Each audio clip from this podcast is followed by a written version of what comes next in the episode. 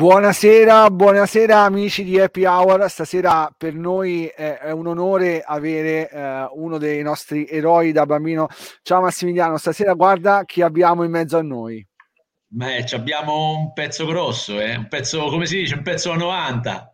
Pezzo da novanta in tutti i sensi, perché poi eh, diciamo gli anni novanta per me sono stati gli anni novanta, ne parlavamo nel fuori onda, eh, in cui eh, si ballava dalle, dalle mie parti, eh, grazie a Claudio Coccoluto. Ciao Claudio, buonasera, come stai?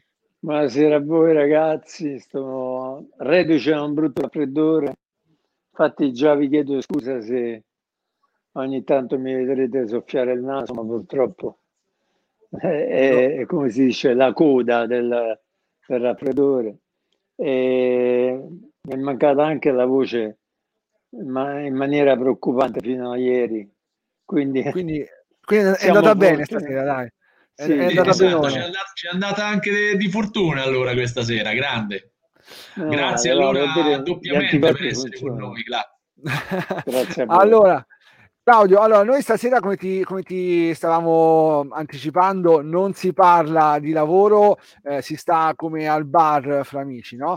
E di solito al bar fra amici si parla eh, o di politica o di calcio, oppure di... Senti, dove hai conosciuto tua moglie? Anche di, esatto, di gnocca si voleva dire. eh, eh, torniamo in discoteca però così, alla fine si parla del lavoro. Ma, ma allora, dai, racco- yeah. Io uno dei club che poi è diventato uno dei miei club, tra virgolette, preferiti degli anni ottanta, okay, a Roma, che si chiamava La Luna, eh, dove si suonava New Wave. Addirittura? Non, non sì, non c'è... Tu devi sapere, e questo mettiamolo fuori dal lavoro, perché sta nei gusti personali, che io odiavo la disco music. In generale mi dà fastidio tutta roba black e mal sopportavo tutta roba appunto da ballicchiare così, tranne quei brani new wave che si prestavano a questa cosa, e quindi io frequentavo questo posto che aveva questa anima e questa selezione con un D J molto bravo, si chiama Marco D'Astello. E questo perché? Perché quando tu sei ragazzo pensi di sapere tutto e invece non sai un cazzo. E quindi quando sch- poi ho dovuto per forza di cose affacciarmi su quegli altri mondi, ho scoperto dei mondi, ho scoperto delle cose che non immaginavo si potessero neanche pensare di mixare insieme. Devo dire grazie al maestro Baldelli e al maestro Mozart, che sono stati i miei ispiratori. Le loro cassette in particolare mi hanno, mi hanno ispirato veramente a fare questo viaggio nel suono, che poi è, non è più terminato in effetti, perché sono trenta, quaranta anni, trentacinque anni, non so bene, che si cerca di entrare in, una, in un suono, in un sound che rispecchi la mia idea di sound, che però è dentro il cervello, e tirarla fuori attraverso terze parti non è facilissimo, ma è l'imperativo, cioè per me quella è la è, come dirvi, è l'obiettivo massimo principale. Ascolta Claudio, però mi sei andato nel, nel mondo del lavoro, ma invece eh, tua moglie Paola, co- come l'hai conosciuta? Quindi eri in questo, in questo club di musica wave a Roma, e come è avvenuto l'incontro? No, semplicemente lei è arrivata con degli amici che già eh, conoscevo, e ora non vorrei passare per, per il romanticone, però se io vi parlo di colpo di fulmine, credetemi, se c'è stato un colpo di fulmine è stato il mio. Io nel senso, appena l'ho visto ho detto vabbè, io voglio invecchiare con lei. Fine. Vabbè, oh, ma è una cosa bella, eh? Adesso al di là che sei romanticone, perché in realtà dopo questa frase sei romanticone, però è una cosa bella, a prescindere, eh, voglio dire, eh, non è perché... Anzi, trentasette anni siamo insieme. Ma, eh, hai capito? Eh, Claudio, eh, allora Galeotta, io... Galeotta alla discoteca, eh, vabbè, però comunque dai, si dice sempre, no? Che c'è sta diatriba che eh, il, il di jay... o sta lì e non cucca mai, o sta lì e cucca sempre. E te ne hai presa una e te le sai, insomma, è no, diventata io, tua io moglie. Sono, io sono quello del uh, la prima versione, il primo che hai okay, detto, come diceva Cozzano. Quello, quello che fa innamorare. Troppo concentrato sulla musica. Non, non avevo proprio né il tempo né la voglia di pensare ad altro. A me, quando inizia il di jay set, per me sparisce tutto, le mura del, del club, la gente davanti, quello che ti strilla da dietro, non vedo, non sento. Ma è una sorta Perché... di bolla te con, con i piatti, assolutamente. E sapessi anche, quanto... anche quando adesso, adesso ti faccio una domanda che è un mix fra lavoro, adesso piano piano andiamo dall'altra parte, Fra, fra lavoro e, e, e puro divertimento, ma quando crei i pezzi, probabil- cioè, sicuramente proverai a casa, no? le, le, i, vari, i vari pezzi che vorrai, che, che, che, che vorrai mettere quella serata, oppure proprio è estemporanea la cosa, sali sulla console e vai, no? Li provi, quando li provi, oppure quando ti inventi i pezzi, comunque... Cioè lì c'è una sorta di... Se, se, inten- se per provare intendi assimilare i brani, io Beh, quando certo, sì, acu- anche dove, dove devi fare le, le, le, tutti i vari cambi, no? Le varie cose, insomma, de, de, dei tecnicismi che, che poi dopo in qualche modo oramai saranno talmente tanto oliati che, che, che, che non, sicuramente non è che ti metti lì a pensarli, però quando c'è un pezzo che, che ti piace, che magari... lo vuoi in qualche modo mixare con qualcos'altro, cioè fai le prove, oppure quando ti inventi i tuoi pezzi, se sei produttore, perché evidentemente hai anche fatto dei pezzi, no? Che tra l'altro allora, so due cose diverse. Quanti album? No, album vero e proprio ne ho fatto solo uno. Eh. Poi ho fatto, vabbè, decine, anzi, centinaia di compilation, soprattutto Bell'Orizzonte. Però stiamo parlando di due cose diverse. Allora, io l'assimilazione del disco la faccio in due tempi: quando ascolto in negozio e decido di acquistarlo, e una volta a casa. Dopodiché la prova del disco è sempre e comunque nel club, quindi cioè, non fai prima non fai niente prima, cioè ti improvvisi al momento. Ma dopo trenta anni che devo provare? No, ma io adesso, al di là da adesso, ma io ti parlo anche di vent'anni fa, di dieci anni ah, fa. No, cioè eh, quel... no, eh, no, attenzione. E qua, perciò quando parlo di eh, quando parlo di Gaeta dovete avere le orecchie aperte. Perché è chiaro che io, per esempio, ti ho nominato uh, uh, Baldelli, uh, Mozart e Baldelli, no? Ave- mi mandavano le cassette del, della Baia. Io li ascoltavo e cercavo di riprodurle. Chiaramente ci poteva stare pure una giornata intera, ma questo è successo quando avevo diciotto anni. Poi eh. man mano cominciai a, a immagazzinare uh, musica. Certo. Perché la, la cosa importante, straordinaria, che il tuo cervello reagisca alla musica che stai acquistando o che stai cercando di incastrare in un set in maniera quasi mistica.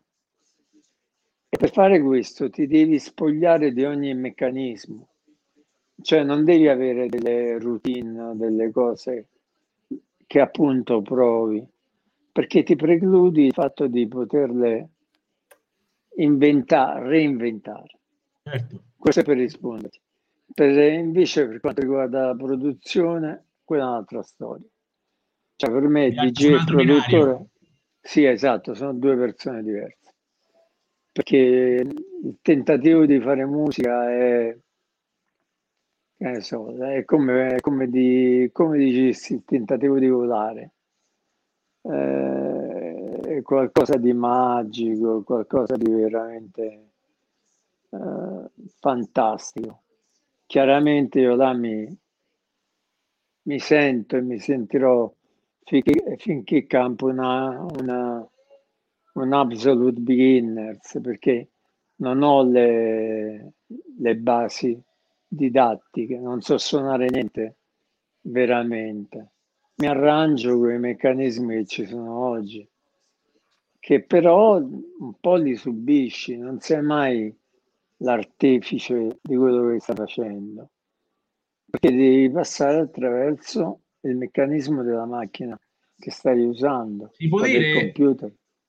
Si può dire che, te, te lo chiedo, una domanda, eh, non è un'affermazione, quindi si può dire che il musicista la musica la, la crea, no? Nel senso che la deve scrivere, la melodia, quindi tecnicamente proprio scrive le, le note, o scrive sei... la musica, o scrive le parole della, della musica. Tu invece si può dire che la musica la fai?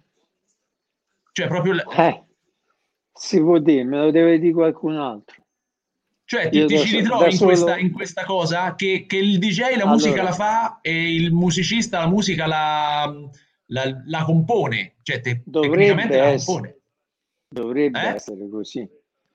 Però ti ripeto, siamo circondati da tecnologie eh, anche a basso prezzo, che ti permettono di fare delle cose che sembrano inventate, create, ma alla fine non lo sono, perché sono delle routine o delle applicazioni oppure dei certo. meccanismi.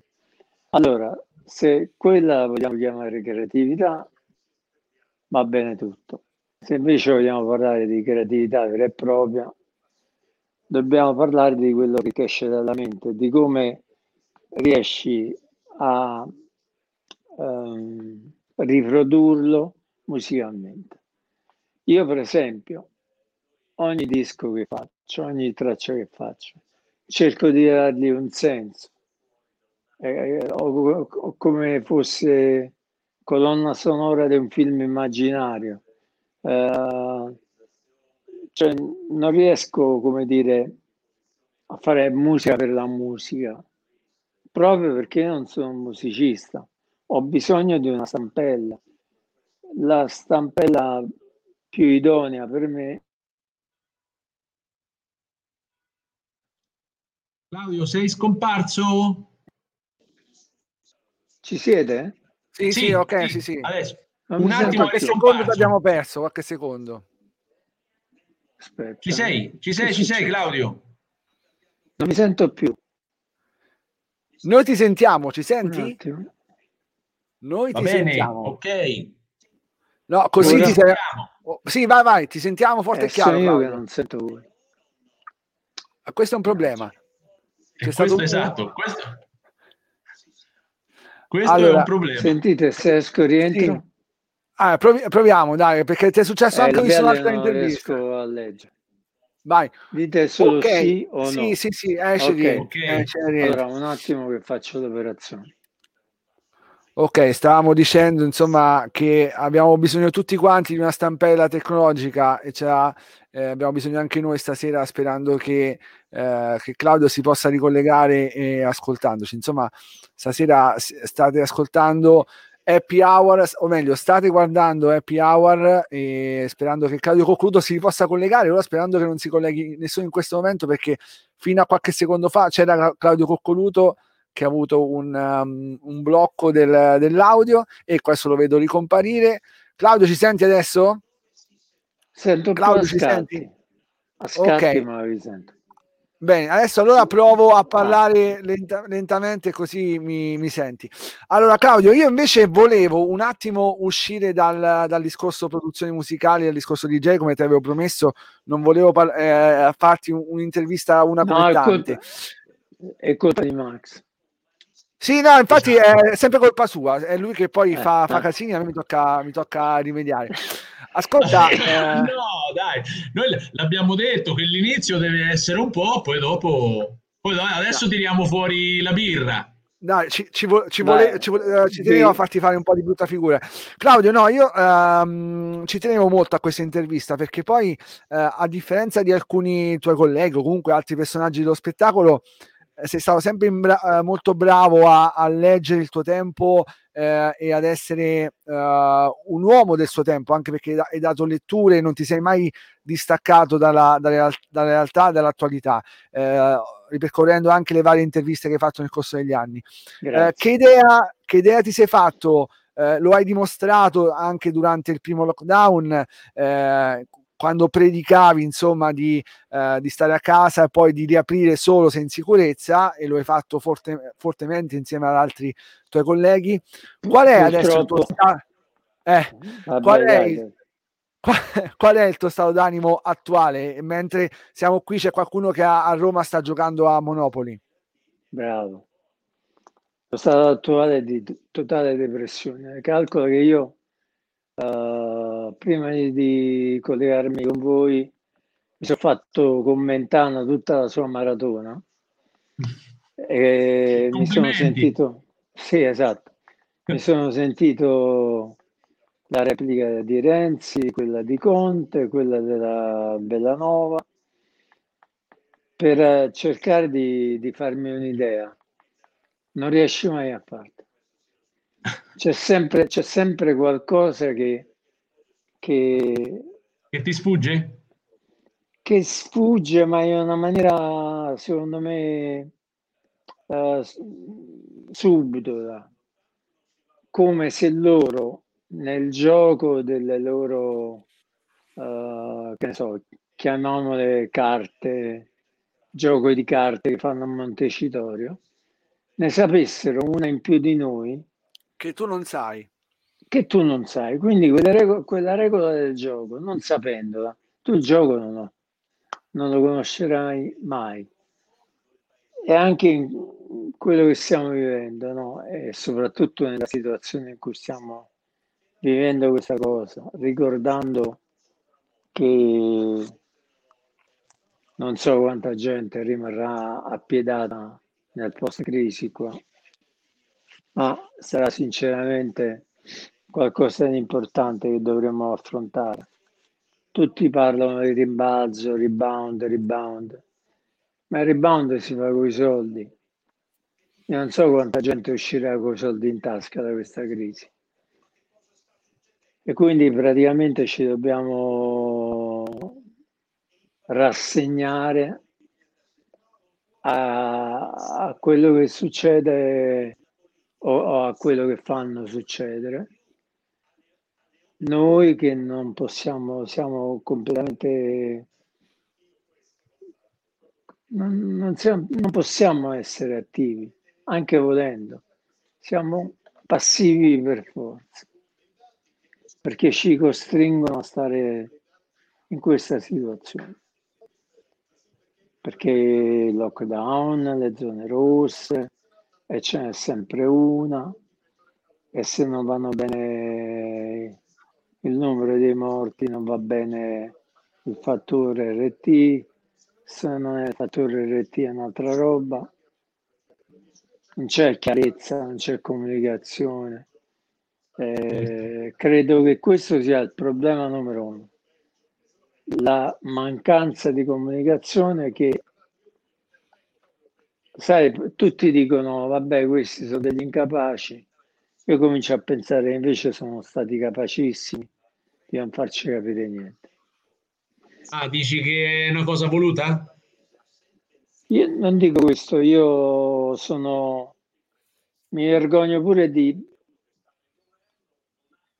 di entrare nella zona del dei come si dice di quelli che dubitano.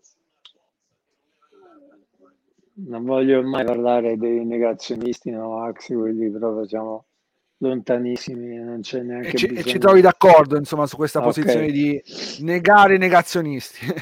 però però qualche qualche dubbio ti viene, perché la sequela di errori è talmente banale che, che, che qualche, qualche cosa te la devi immaginare. Non è, non è possibile che, che, che, che hanno fatto tutti questi errori uno dietro l'altro. Cioè, sbagliare va bene, ma sbagliare continuamente, non lo so. Perseverare è diabolico. I banchi con le rotelle. Ok. Cioè, hai capito, non, non è più un problema. Vabbè, vi, vi rivedo una cosa piccola della, della mia vita. Io sono stato fulminato sulla, sulla via di Damasco da un incontro con Marco Pannella. Oh, scusa, con Marco? Con Pannella, Marco Pannella. Pannella. Ah, Pannella, scusa, ok. Siamo diventati amici, ci siamo anche un po' frequentati relativamente ai, ai, agli impegni che potete immaginare potesse avere uno come Marco Pannella, che rispondeva al telefono al Presidente della Repubblica piuttosto che al Presidente del Consiglio, perché poi lo, tutti lo combattevano, ma tutti lo tiravano dalla giacchetta, certo. Quindi quel poco che so di politica, quel poco che, che mi ci sono avvicinato in maniera, come dire, che sono stato vicino al cratere della politica, e io l'ho intesa come la intendeva lui. Invece vi posso assicurare che oggi non c'è niente di quello, non c'è nessuno, ma già, già dal momento che la gente rimpiange la D C, ci do, cioè dobbiamo, dovremmo aver capito che c'è qualcosa che proprio non sta andando per il verso giusto. Ha detto una frase, una parola a mio avviso molto forte. Beh, D C, detto... D C è molto forte come concetto, anche sì, abbastanza. Ma, sì, ok, ma io prima, prima di D C hai detto una, una, una parola che mi ha colpito tantissimo. Hai definito la politica come un cratere. No, il cratere, il cratere, il cratere lo sappiamo che cosa significa, no? Cioè, certo, no. Eh, sono tutte definizioni che in qualche modo affascinano, ma che in qualche modo ci portano a... ha delle cose brutte. Il cratere del vulcano significa che erutta, il cratere del terremoto, e noi marchigiani purtroppo lo sappiamo perché abbiamo tantissime zone con tanti crateri dal novantasette no. fino al duemilasedici e, sì, ma la, scusami, e, e definirla metafora... cratere secondo me è una frase, una parola interessante. La metafora era eh, molto nel senso che Uh, conoscere la politica attraverso Marco Pannella era rassicurante perché ti potevi affacciare nel cratere. Poi dentro il cratere c'è tutto quello che dici tu, cioè il fumo. Quindi, che ribolle, c'è soprattutto questo groviglio uh, che, che è la politica. Vi ricordo che la definizione storica più famosa della politica è che merda e sangue. Quindi questo per farvi capire che cosa c'ha nel cervello, cosa c'aveva nel cervello un politico uh, anni fa, quaranta anni fa. E invece oggi non c'è neanche quello nel cervello come concetto. Ascolta Claudio, hai, hai nominato Marco Pannella eh, che rimanda a, agli anni settanta, agli anni ottanta, agli anni novanta, anni che sono stati protagonisti eh, anche dal punto di vista del, delle sostanze stupefacenti, no? Perché poi eh, Marco ne aveva fatto un, eh, una sua guerra personale, certo. Sì, una bandiera di liberalizzazione del, del, del, del cannabis. Oggi se ne torna a parlare un po' eh, di quegli anni grazie alla serie Sampa. L'hai visto Sampa te? Sì, l'ho visto. Ok, visto che poi eh, sei stato anche ospite recentemente della comunità, ehm, che idea ti, ti sei fatto della serie? Qual è stato il racconto? È stato un racconto eh, edulcorato, ehm, no. peggiorato, vicino alla verità, eh, rispetto ai tuoi ricordi? Allora... rispetto ai miei ricordi, io non avevo il dieci per cento dei ricordi del docufilm, anzi è stato molto interessante ricostruire e mettere insieme le tessere mi manca, me ne mancavano parecchi nel puzzle. Eh, mi è piaciuto moltissimo. Piaciuto? Come mi è piaciuto moltissimo la figura di, di De Logu, che poi tra l'altro è il papà di Andrea De Logu, Andrea. Che è una cara, cara amica. Eh, ed è stato molto discusso lui, no? Proprio controverso, diciamo. Sì, controverso. Io non, non la penso come dei trattori. E, e ricordo che c'ho io di Sampa e me lo tengo bello, come dire, uh, gelosamente custodito, e di vedere questa sala enorme con questi tre quattro mila ragazzi con la maglietta bianca tutti quanti, ho scritto Sampa, vederli saltare come grilli con la musica, cioè una, una roba allucinante, neanche il miglior club della, sulla faccia della terra poteva dare un'emozione così.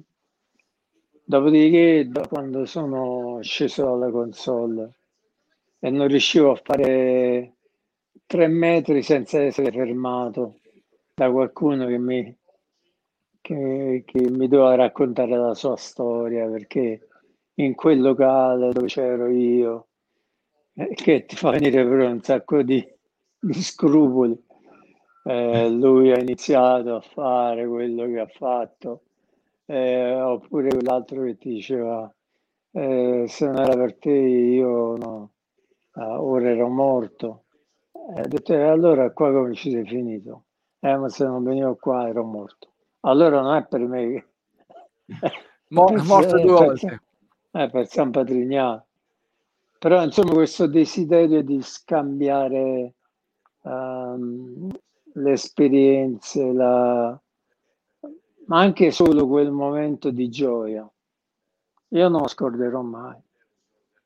Questo che hanno solo a parlare. Quando è che ci sei stato a fare? Ma penso cinque o sei anni fa. A me non, non chiedete mai le date che io... Eh no, più o meno adesso, ad, ad, ad, a spa, spannometricamente, cinque sei anni fa. cinque sei, sì, direi. Però su Google... duemilaquindici, no, no, che ho trovato il video oggi, è duemilaquindici. Ah. Sei stato. Eh beh, allora, beh, perfettamente sei anni fa. Perfetto. Bene. Ed è stato magnifico, magnifico. D'altra parte... Allora... Eh, ah, su, vai, Claudio, scusaci. No, no, era solo per dirvi che la grande scoperta di San Patrignano è stata che oggi, rivedendo il docufilm, è stata che lo Stato italiano si disinteressava totalmente dei, eh, dei drogati, e quindi era diventata per, per loro una discarica. E questo ti fa capire tante cose di quello che poi è successo. Sì, l'esuberanza, il carattere di, di Muccioli, eh, tante robe, però alla base c'era questo grandissimo uh, dilemma, oltre la questione della, eh, dell'antiproibizionismo, che stranamente vide invece Muccioli e, e Pannella su due strade diverse. Non troverò mai un accordo in questo senso. Beh, è vero, anche perché Muccioli è stato sempre per il no tassativo a qualsiasi tipo di droga. Eh sì. Però purtroppo sappiamo tutti dove vanno a finire i soldi delle droghe. Quindi interrompere il flusso sarebbe stato, soprattutto all'epoca, sarebbe stato uno, come dire, uno scopo nazionale assoluto. Ascolta Claudio, esco un attimo dal, eh. dal capitolo droghe e stupefacenti, stupefacenti. Parliamo di, eh, di viaggi e d'Europa. Te per lavoro ovviamente hai girato, eh, girato l'Italia tutte le settimane, hai girato anche l'Europa e il mondo. Eh, ultimamente eh, sei stato protagonista di un progetto eh, sugli hotel. Qual era il tuo rapporto con le notti in hotel? Se ci vuoi raccontare qualche storia, qualche aneddoto su qualche notte in hotel, anzi notte, più che altro mattino, no. visto, il, visto eh, esatto, eh, esatto la, cioè, chia- nel senso... la chiave è esattamente questa. Ti posso dire solo che io, se prendi una mappa dell'Italia, ti metto una, uno spilletto, la coloriamo tutta, nella, dove c'ho il mio hotel preferito. Che vuol dire che, che già sanno tutti i problemi che ho io di arrivare tardi, svegliarmi tardi, fare colazione tardi, che li, li, come dire, li approvano, cioè me li fanno passare, per cui io vado sempre là. Quindi se ce l'ho a Verona, ce l'ho a Civitanova, ce l'ho a Milano, e questa è l'unica cosa che mi salva dall'essere fuori casa, perché poi alla fine in questo modo diventano un po' casa. Un po' casa. Perché quando ti cominciano a chiamare per nome, eh, oppure a farti un favore tipo c'ho mal di testa, un'aspirina, no, la farmacia è chiusa, però te vado a prendere a casa. Cioè, sai, cose così. Ed è molto carino. Poi a me piace molto, tu pensi, sono, sono in fissa col programma di Bruno Bordese, quello quattro hotel. Me lo guardo sempre così, mi diverte proprio perché alla fine, avendo girato tanto, c'è anche un po' la passione de, de, dell'albergo bello. Uh, Io... Claudio, c'è un, un mio amico che anche lui per lavoro va sempre in giro, eh, anzi pri, prima tantissimo, adesso di meno, però eh. comunque una cosa figa che faceva è che noi ci ridevamo tantissimo, eh, cioè aveva una rubrica del tipo moquette di merda, ovvero ogni albergo dove andava, se c'era una moquette bruttissima la fotografava. Tu hai trovato mai qualcosa, senza fare nomi ovviamente, hai trovato cose strane che non cose ti di piacevano, merda, che non cose ti piacevano? Allora, moquette di merda te lo dico io subito, eh, eh, Inghilterra. Il? Inghilterra. Inghilterra, cioè, e che cosa c'è che non ti piace de- negli alberghi in allora, generale? Intanto odio la moquette negli alberghi. Okay. Me... Ma altre cose che non siano moquette, che non ti piacciono a prescindere? No, riescono a metterla nei bagni loro, capito? Ok. Ah, quindi è veramente altre che... cose che non mi piacciono. Fammi pensare un attimo. Uh, mi è successa una cosa strana in un albergo, peraltro referenziatissimo in cinque stelle, in Spezia, a Stoccolma, nel centro, dove peraltro avevo fatto la performance sul terrazzo. E quindi la mattina dopo ero lì che mi facevo la doccia. A un certo punto sento bussare a, alla, alla porta, però non, non potevo aprire. A ribussare, a ribussare, a un certo punto questo vento. Ho detto, ma che, che cazzo sei? Che, che vuoi? Ah no, perché la stanza di qua e di là. Ho detto, guarda, ti do un, un minuto per sparire. Poi ho chiamato il concierge, ho fatto il complaint che linguaggio internazionale bisogna usare in queste cose. Complaint è la lamentela. E praticamente ogni anno ricevo una cartolina di scusa. Ah, ok. Pensate, però altre cose veramente scabrose o schifose nulla? Mm, no, direi di no. Beh, a parte bene, quando dai. Si andava in giro per alberghi due stelle che non ci sapevano un soldo, vabbè, là ci si arrangiava proprio. Vabbè, però eri ragazzino, dai, lì ci sta, si che uno si organizza, si organizza eh. anche con il sacco a pelo nel... No, no, infatti sto parlando della fase due, quella, quella più comoda, dove stavamo belli... No, dove soprattutto a me succedeva una cosa strana al confronto dei miei colleghi. Cioè, quando c'era l'offerta per una data, no?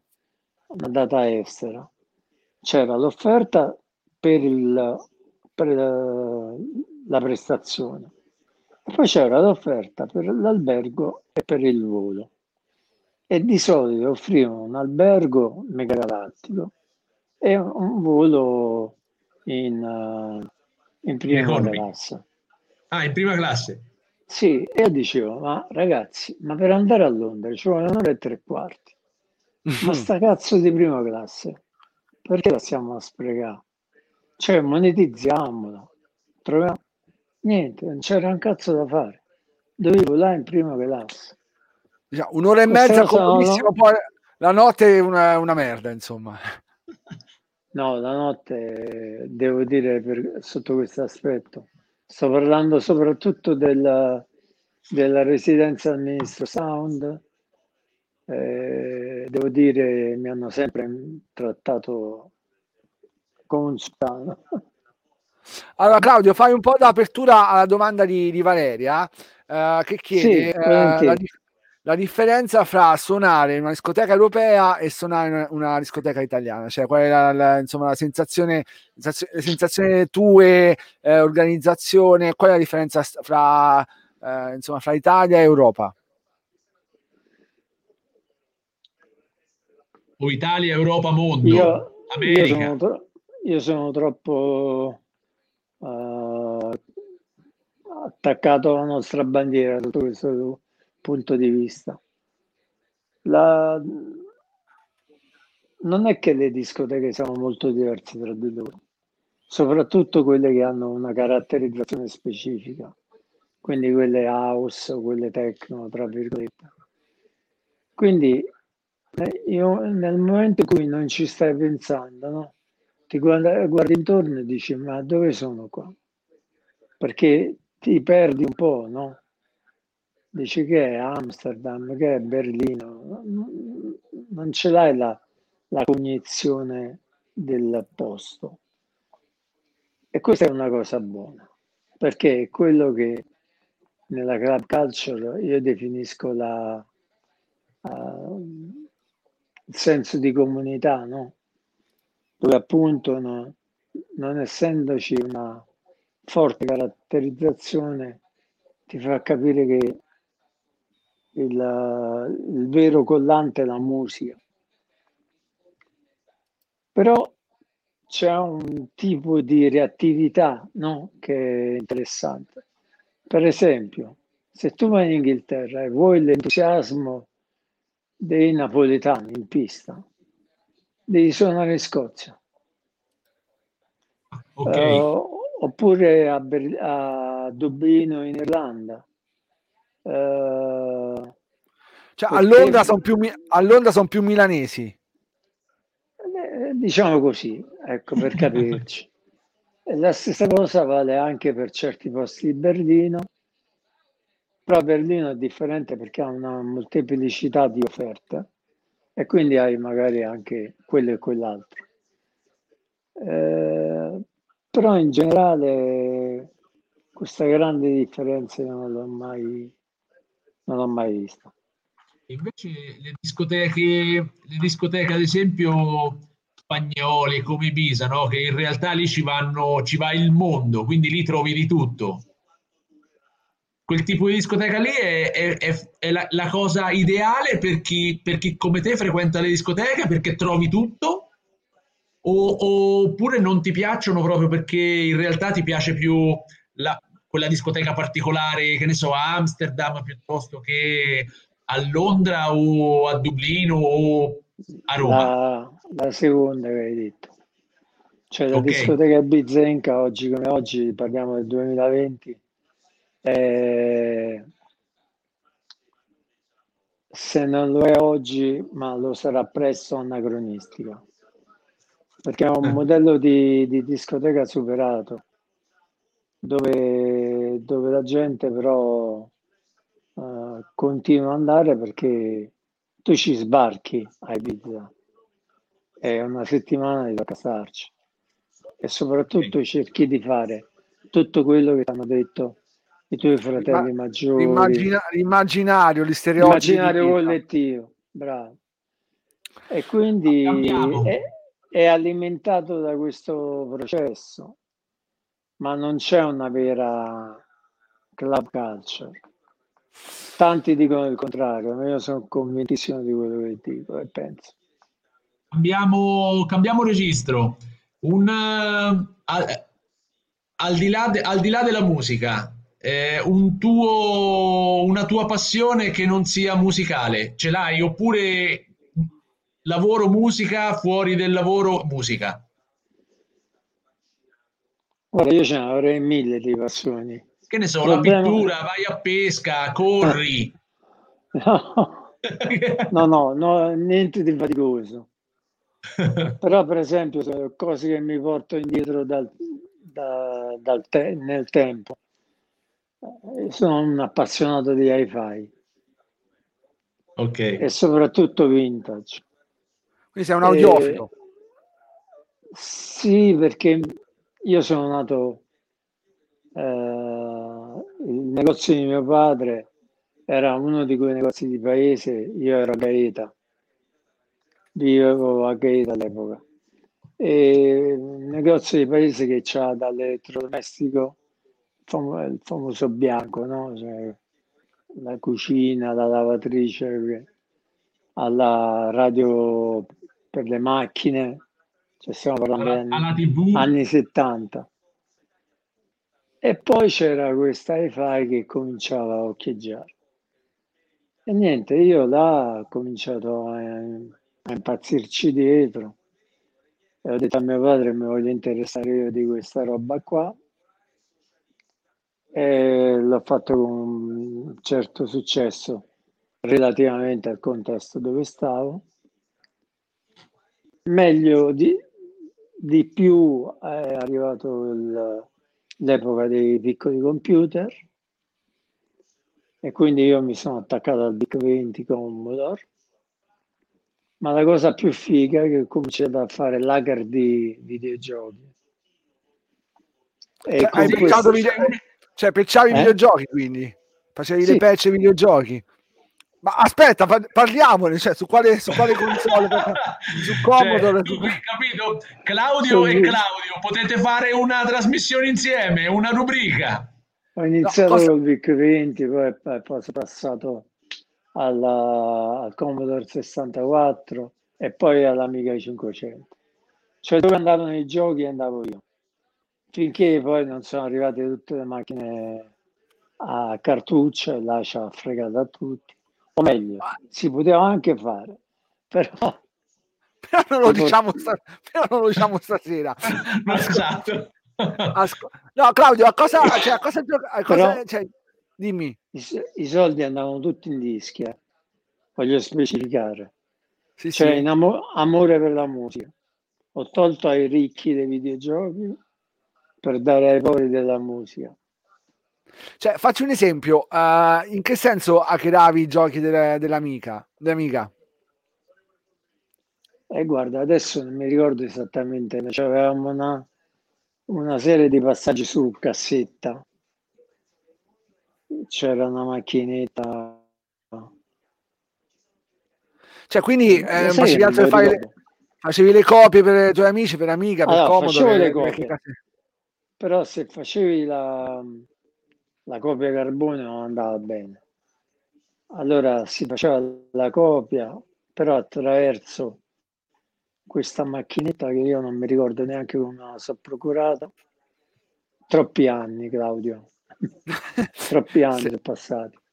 Però Senti. era per me era, sia per il negozio di mio padre che ha venduto una quantità di computer fuori da, dalla grazia di Dio.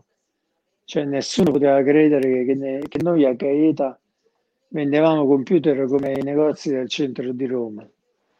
Cioè, era, eravamo diventati una, una barzelletta. E in tutto questo c'era dietro il fatto che io alimentavo il mercato con i giochini, no? Il mercato nero. Te, te, te ne te regalavo due o tre... E quindi poi tu tornavi, io dicevo, ti facevo pagare il giusto e compravo dischi. Da, allora passami la, passami la battuta, è uno spacciatore di, di videogiochi a otto bit. Ascolta Claudio, ma invece poi con, eh, con la radio come è andata a finire? Come è andata a finire poi con la, con la radio? Ma non è che è andata a finire, che io vi ho già raccontato un passaggio, eh? Ora ci metto il frame uh, precedente. Allora vi ho detto che odiavo la disco music, eccetera eccetera. In quel programma avevo, in quel periodo avevo un programma in radio, Radio Luna del Golfo, che era la, la Radio Luna di Gaeta, di Cicciolina, per capirci. Ah, beh. Ricordate gli esordi di Cicciolina? Sì. No, gli esordi no, mi ricordo il picco della carriera, insomma, mi ricordo ovviamente la... esordi... no. Ah, no, eh, se n'è andato troppo oltre. Lei partì con un programma no, no, okay. sexy radiofonico, che di sexy c'era veramente un cazzo, tranne l'ego da voce smilata, eccetera eccetera. Però ebbe questo successo incredibile. Vabbè, questo solo per dirvi che ero cresciuto in una radio che poi c'aveva Faxi Jones, uh, vabbè, degli speaker e dei to- Tony J, che faceva dei programmi con le imitazioni, come fosse un, un Fiorello dieci anni prima. Quindi tutta gente veramente fighissima. E io avevo il mio spazio, non mi ricordo bene l'orario, mi sembra pre-cena, quello che adesso si chiama daytime. Esatto. Daytime. No, quando la gente torna a casa in macchina. Guida, drive time, nel tempo ah, della guida. Sì, sì, okay. e, e mettevo le mie robe, no? Arriva il proprietario della radio che voleva costruire questo locale, che poi diventò il più grande d'Europa, perché questo seven up di Formia, se andate poi là a sgoogolare, era una roba allucinante. Vabbè, come all'epoca si faceva il locale, però io mi ricordo che l'Amplilux ci fece, che era una ditta credo marchigiana peraltro dell'epoca, uh, ci fece un impianto fuori, da, fuori dal mondo per i tempi. Chiunque veniva rimaneva, rimaneva estasiato.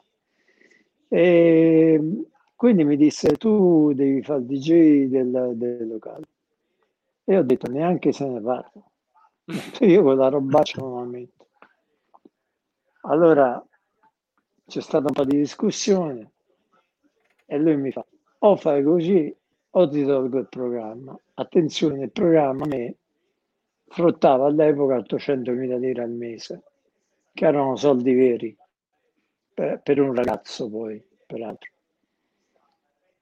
Quindi la cosa mi, mi mise con le spalle al muro.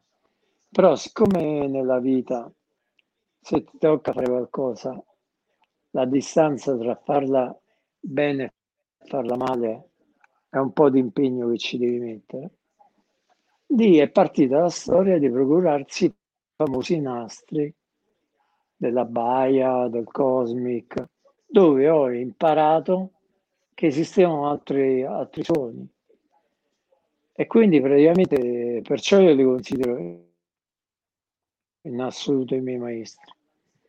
Poi dopo poco ho conosciuto Marco Trani e lì ho girato con lui per anni, e per me è stata una scuola proprio di, di vita. Però tornando alla, alla famosa discoteca, eh, nonostante mi fossi molto ben allenato, avessi, come dire, messo a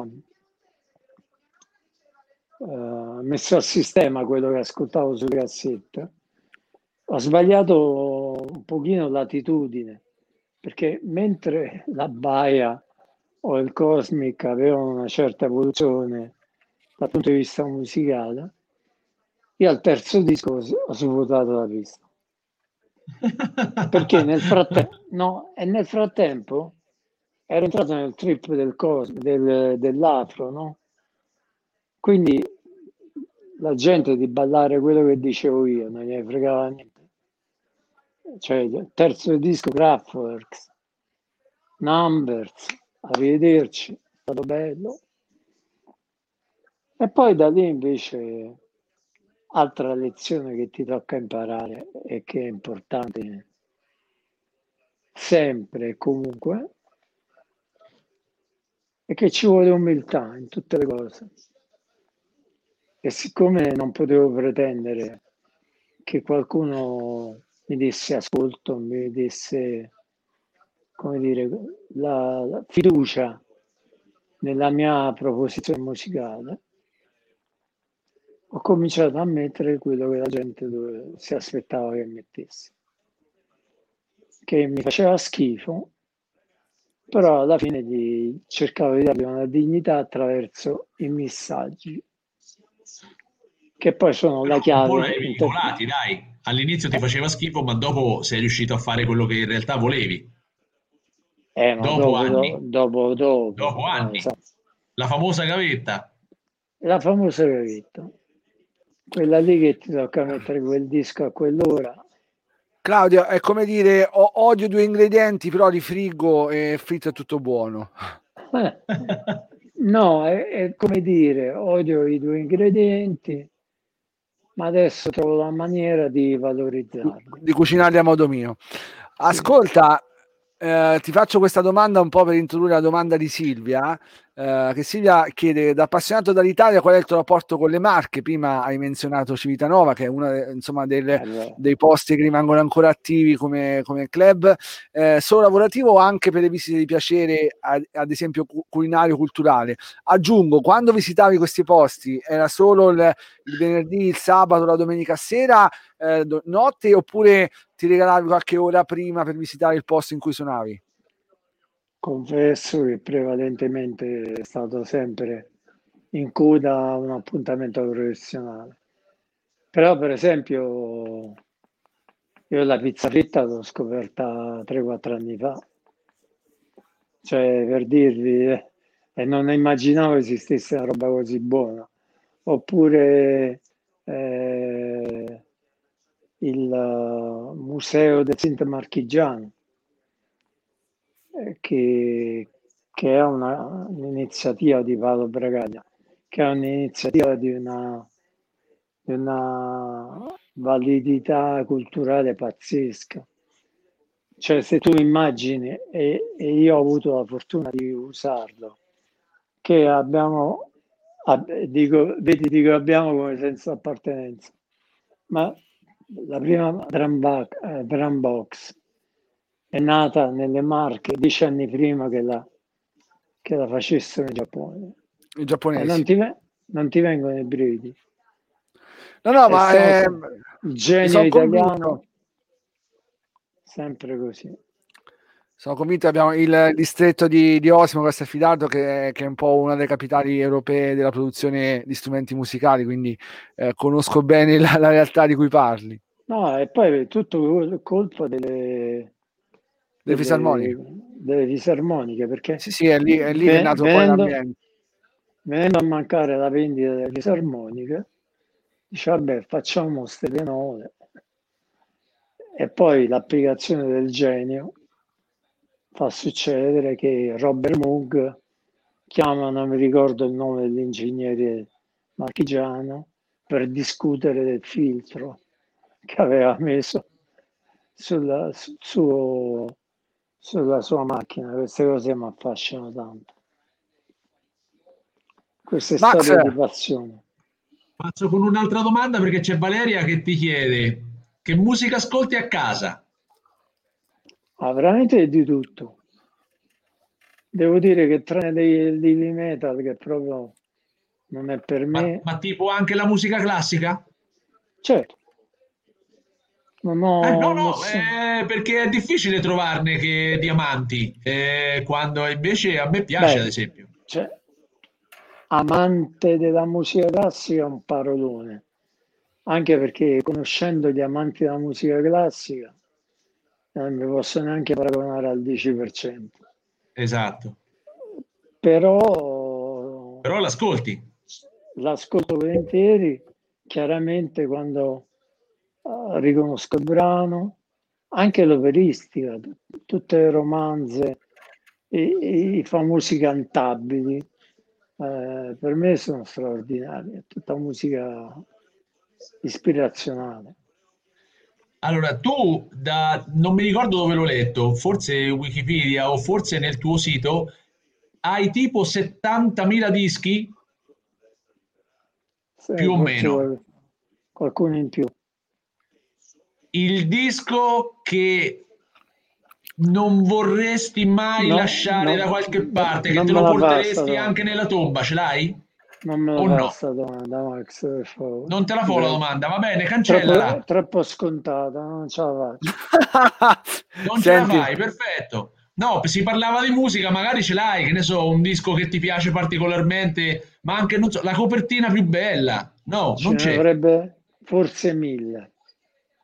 Forse mille. Beh, oh, però su settantamila, mille sono pochi, forte, eh?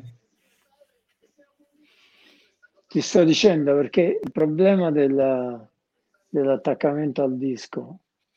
È... è una cosa feticista? No. Non nel senso del collezionista, quello è feticista.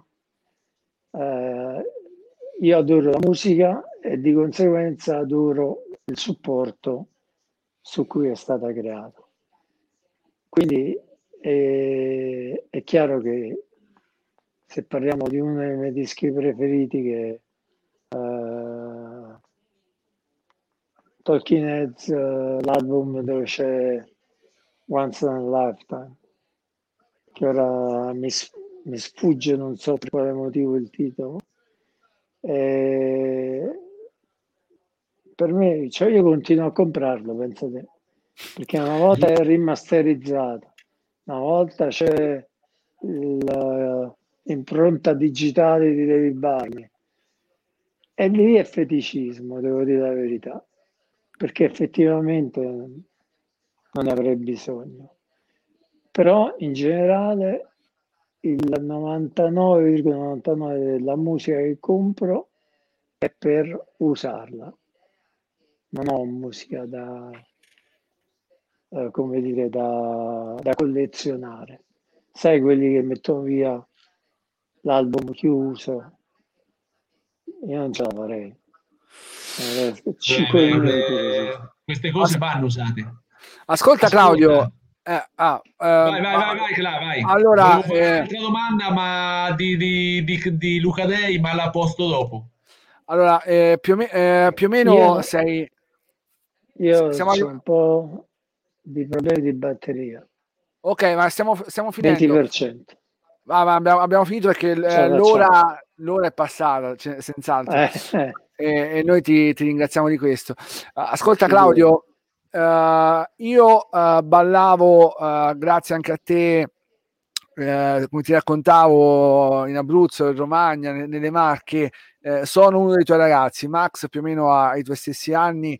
Uh, a volte però ho la sensazione che la nostra generazione sta, sta lasciando il passo, no? Perché poi noi siamo cresciuti fra la radio il pomeriggio, la radio che ci accompagnava in macchina in discoteca, poi la discoteca con eh, quelle ventimila lire che poi sono diventati quindici euro, venti euro che siano, insomma ehm, sono linguaggi che poi a raccontarli eh, mi sento un po' ai ragazzi come quando mio padre mi raccontava delle, delle balere o delle prime radio libere. Eh, ci, ci stanno mettendo un po' alla porta, stiamo tramontando, visto che poi eh, i ragazzi non As- non comprano più dischi ma fanno ascolto liquido, non, fa- non vanno più nei club ma eh, fanno serate diverse, fanno eh, tipi di fruizione musicale dell'intrattenimento diverse. Forse stiamo, siamo gli ultimi eh, resistenti in un'epoca che è finita. Ma quello che è finito sicuramente è il valore della musica nel senso culturale del termine. Quello che è cominciato invece è stato lo sfruttamento intensivo della musica in senso commerciale. E questo è il motivo per cui oggi ci ritroviamo alla musica liquida, perché serve a liquidare tutti i buoni autori, i buoni artisti, buoni musicisti, perché questo mercato non ha bisogno di gente stabile, ma ha bisogno di un ricambio veloce, ha bisogno di X Factor che sforni tre quattro nuovi... Una, nidia, una nidiata e via, una nidiata e via. Una... Che dura cinque mesi, sei mesi. E guardate che non lo dico io, basta andare a guardare cosa dura effettivamente il vincitore di X Factor o di Amici. Se io ti chiedo chi ha, chi ha visto e chi ha vinto X Factor l'anno scorso, lo ricordate? No, no, no, almeno no. Io giusto perché l'ho visto oggi, me ne sono ricordato, ho visto una foto. E me, me, Måneskin, come si chiamano? Eh, Måneskin. Måneskin. Ma, ma non l'anno scorso, due anni fa loro, tre anni fa. Giusto? Ah. Però, no. per, per, però diciamo che loro tutto sommato ancora continuano. Sì, stavo dicendo questo, sono tra i più prolifici. Però poi, poi controlliamo quando hanno vinto, perché non me lo ricordo bene. E... C'è i vincitori di Amici, cioè a parte i... è un po' come il Grande Fratello, no? Tu ti ricordi del de Grande Fratello numero uno, dove c'era Tarrigone, però del numero sette, otto, nove, cinque, sei, te frega un cazzo, cioè neanche di ricordartelo, perché lì capisci che il meccanismo è la giostra.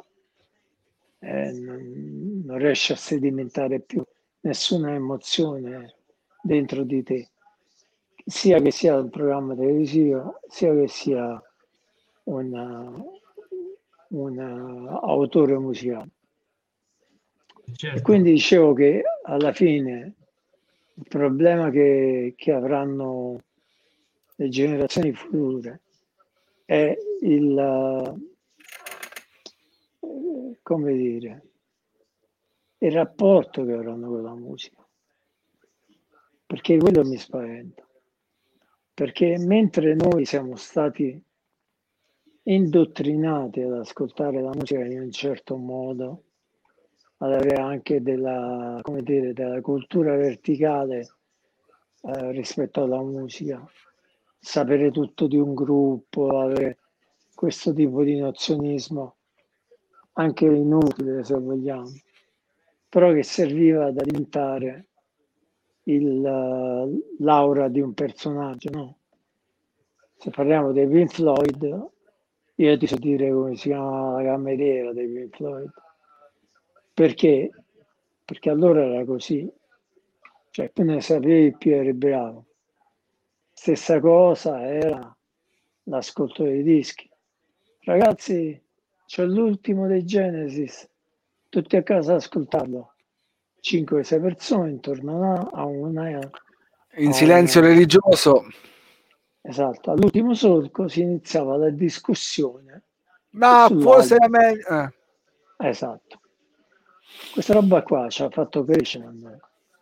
E la musica l'abbiamo analizzata con i nostri mezzi, con i giornali che...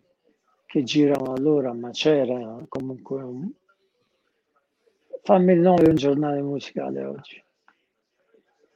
A, a mia epoca oggi... c'era Mucchio, Mucchio Selvaggio, tutto. No, grazie eh. a Dio, esatto, ancora, ancora ci sono questi. Però siamo, stiamo parlando di... ormai siamo a livello di fanzine. Sì, sì, sono d'accordo. C'era eh, Claudio, c'era un tuo collega, Alessio Bertalò, che fa un genere un po' diverso da te, da te, ma insomma conoscerai senz'altro, che e... parlando... Sì, dimmi pure.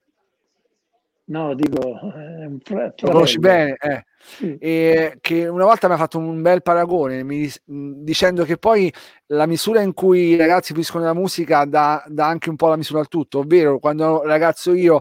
ogni, ogni disco, ogni C D costava ventimila lire all'epoca, quindi c'era anche una, uno sforzo, una, una voglia ad arrivarci, un, uh, un tempo di conquista, anche un guadagnare quel, quel, quel disco, e poi questa cosa te la ritrovi in tutta la vita, ovvero quello che hai te lo guadagni, quindi te lo godi, quindi se hai faticato per risparmiare ventimila lire poi eh, li vorrai anche un po' ottimizzare quelle ventimila lire.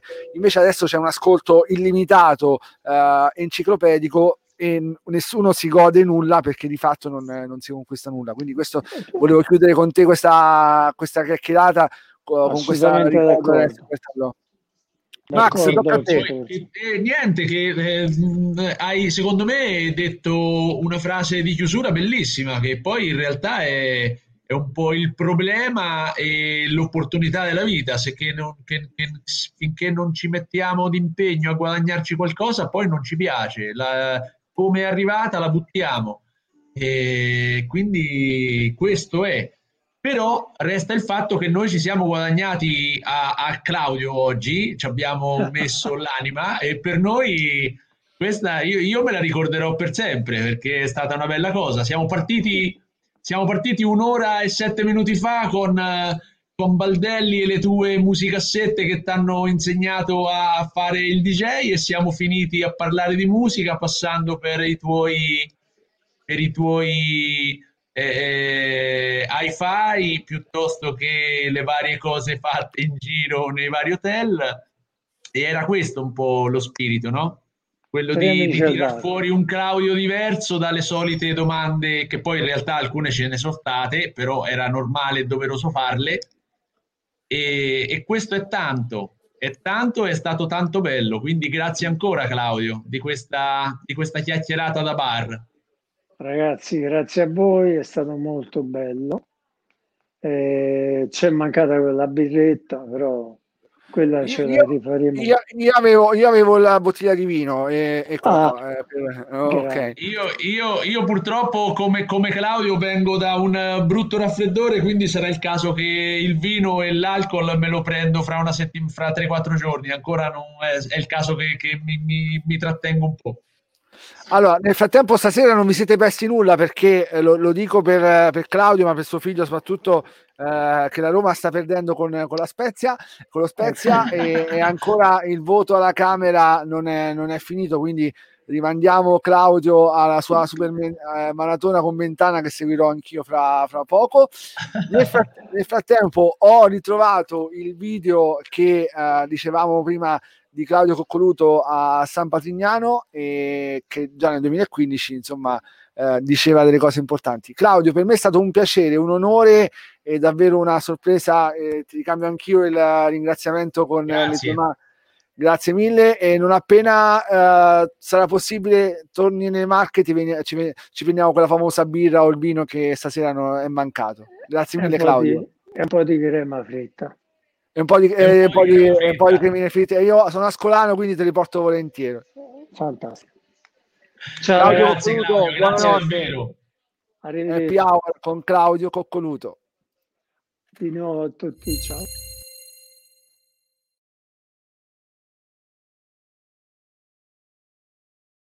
Una collaborazione storica nuova fra San Patrignano e il Cocoricò, per dire che divertirsi è possibile in modo sano.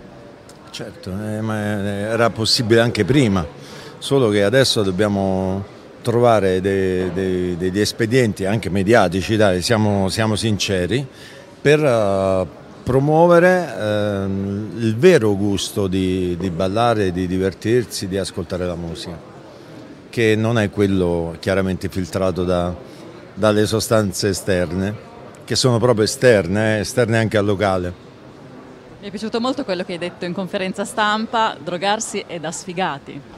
Veramente lo dico da um, tanti anni, non, non sono stato molto ascoltato, eh, perché purtroppo ci sono le convenzioni sociali che creano dei, dei falsi miti, però è la verità, e lo penso relativamente al fatto che la mia grande passione per la musica, mi ha fatto, io ho fatto tutte le esperienze che deve fare un ragazzo, poi sono arrivato a delle conclusioni che nessuna di quelle valesse assolutamente l'emozione che mi poteva dare altro, e secondo me dentro ognuno di noi c'è una passione, c'è qualcosa da scoprire. Il problema è che se ti perdi nelle, nelle sostanze, probabilmente questo non lo scoprirai mai. Quindi sei uno sfigato. San Patrignano, la conosci? Cosa ne pensi? Che emozione ti dà sapere di essere domani davanti a millecinquecento ragazzi? La vera emozione me la dà ogni volta che riesco a dare la mano per una, per una buona causa. E al di là di San Patrignano, che chiaramente non ha bisogno di essere come dire, eh, né spiegata né, eh, per quanto è nota e per quanto è importante, e, mh, ripeto, da parte mia c'è sempre una tensione emotiva positiva rispetto al fatto che si può dare nel proprio piccolo, con i propri mezzi, sempre una mano al prossimo, e credo che